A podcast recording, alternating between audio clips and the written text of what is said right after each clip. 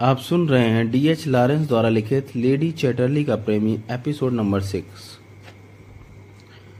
Clifford ज़िंदगी और मौत के साथ पूरे तीन साल तक जूझता रहा था, संघर्ष करता रहा था। डॉक्टरों ने उसे बचाने की कोई कसर नहीं छोड़ी थी। ज़िंदगी और मौत की इस लड़ाई में मौत हार ज़रूर गई थी, लेकिन उसने ज़िंदगी को बदहाल कर डाला था। जो ज़िंदगी क्लिफर्ड को युद्ध के बाद मिली थी, उससे अच्छा तो यही होता कि ज़िंदगी और मौत की इस लड़ाई में ज़िंदगी हार जाती। अधूरी और बदहाल ज़िंदगी कौन जीना चाहेगा? मौत तो एक बार आती है और उसे अपने साथ लेकर चली जाती, लेकिन अब तो उसे हर रोज ही मरना पड़ेगा। अधूरी ज़िंदगी और अधूरे सपनों की सलीब पर लटक कर रह गया था वह, एक अपंग बन कर रह गया था वह। होनी को कौन टाल सकता है? लेकिन जब यह होनी अनहोनी बन जाए तो काफ़ी दुखदाई हो जाती है, और कोनी, होनी और अनहोनी से बेखबर क्लिफर्ड का बड़ी बेसब्री से इंतज़ार कर रही थी। इंतज़ार की यह घड़ियाँ बढ़ती ही चली जा रही थी। कोनी को इंतज़ार करने की तो अब जैसे आदत सी पड़ गई थी। वह यही सोचकर अपने डूबते मन को दिलासा देती रही कि युद्ध खत्म होते ही क्लिफर्ड आएगा और उसे अपनी बाहों में भरकर पागलों की तरह चूमने लगेगा। मगर कोनी के भाग्य ने क्लिफर्ड के साथ खुशगवार ज़िंदगी जीने का सपना तिनके तिनके कर डाला था।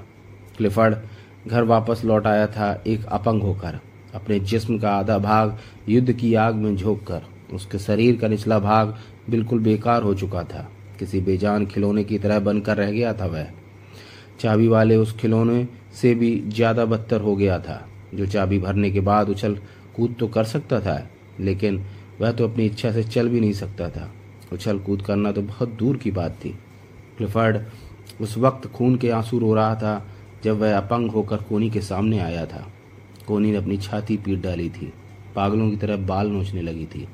बड़ी कठिनाई से उसने अपने आप पर नियंत्रण रखते हुए कहा था, यह क्या हो गया, क्लिफर्ड? तुम्हारा सुंदर और शक्तिशाली शरीर अपंग कैसे हो गया? भरी जवानी में तुम्हारे साथ साथ कोनी भी अपंग हो गई। कोनी अपना माथा पीटते हुए जार जार रो रही थी। किसी मासूम बच्ची की तरह क्लिफर्ड के सीने से लग गई थी। एक नव्य नवविवाहिता युवती पर इससे बड़ा कहर और टूट भी क्या सकता था कि वह अपने पति के साथ अपने वैवाहिक जीवन का एक बसंत भी नहीं देख पाई और ज़िंदगी अपंग बनकर रह गई। हौसला रखो कोनी। हम जो खो चुके हैं, आँसू बहाने से वह वापस तो नहीं आ सकता। ज़िंदगी अधूरी ही सही लेकिन बस तो गया। यह भी तो शायद तुम्हारी दुआओं का ही असर होगा, वरना उस शक्तिशाली बम विस्फोट से इंसान बच नहीं सकता था। हमारे न जाने कितने और साथी ज़िंदगी से हाथ धो बैठे।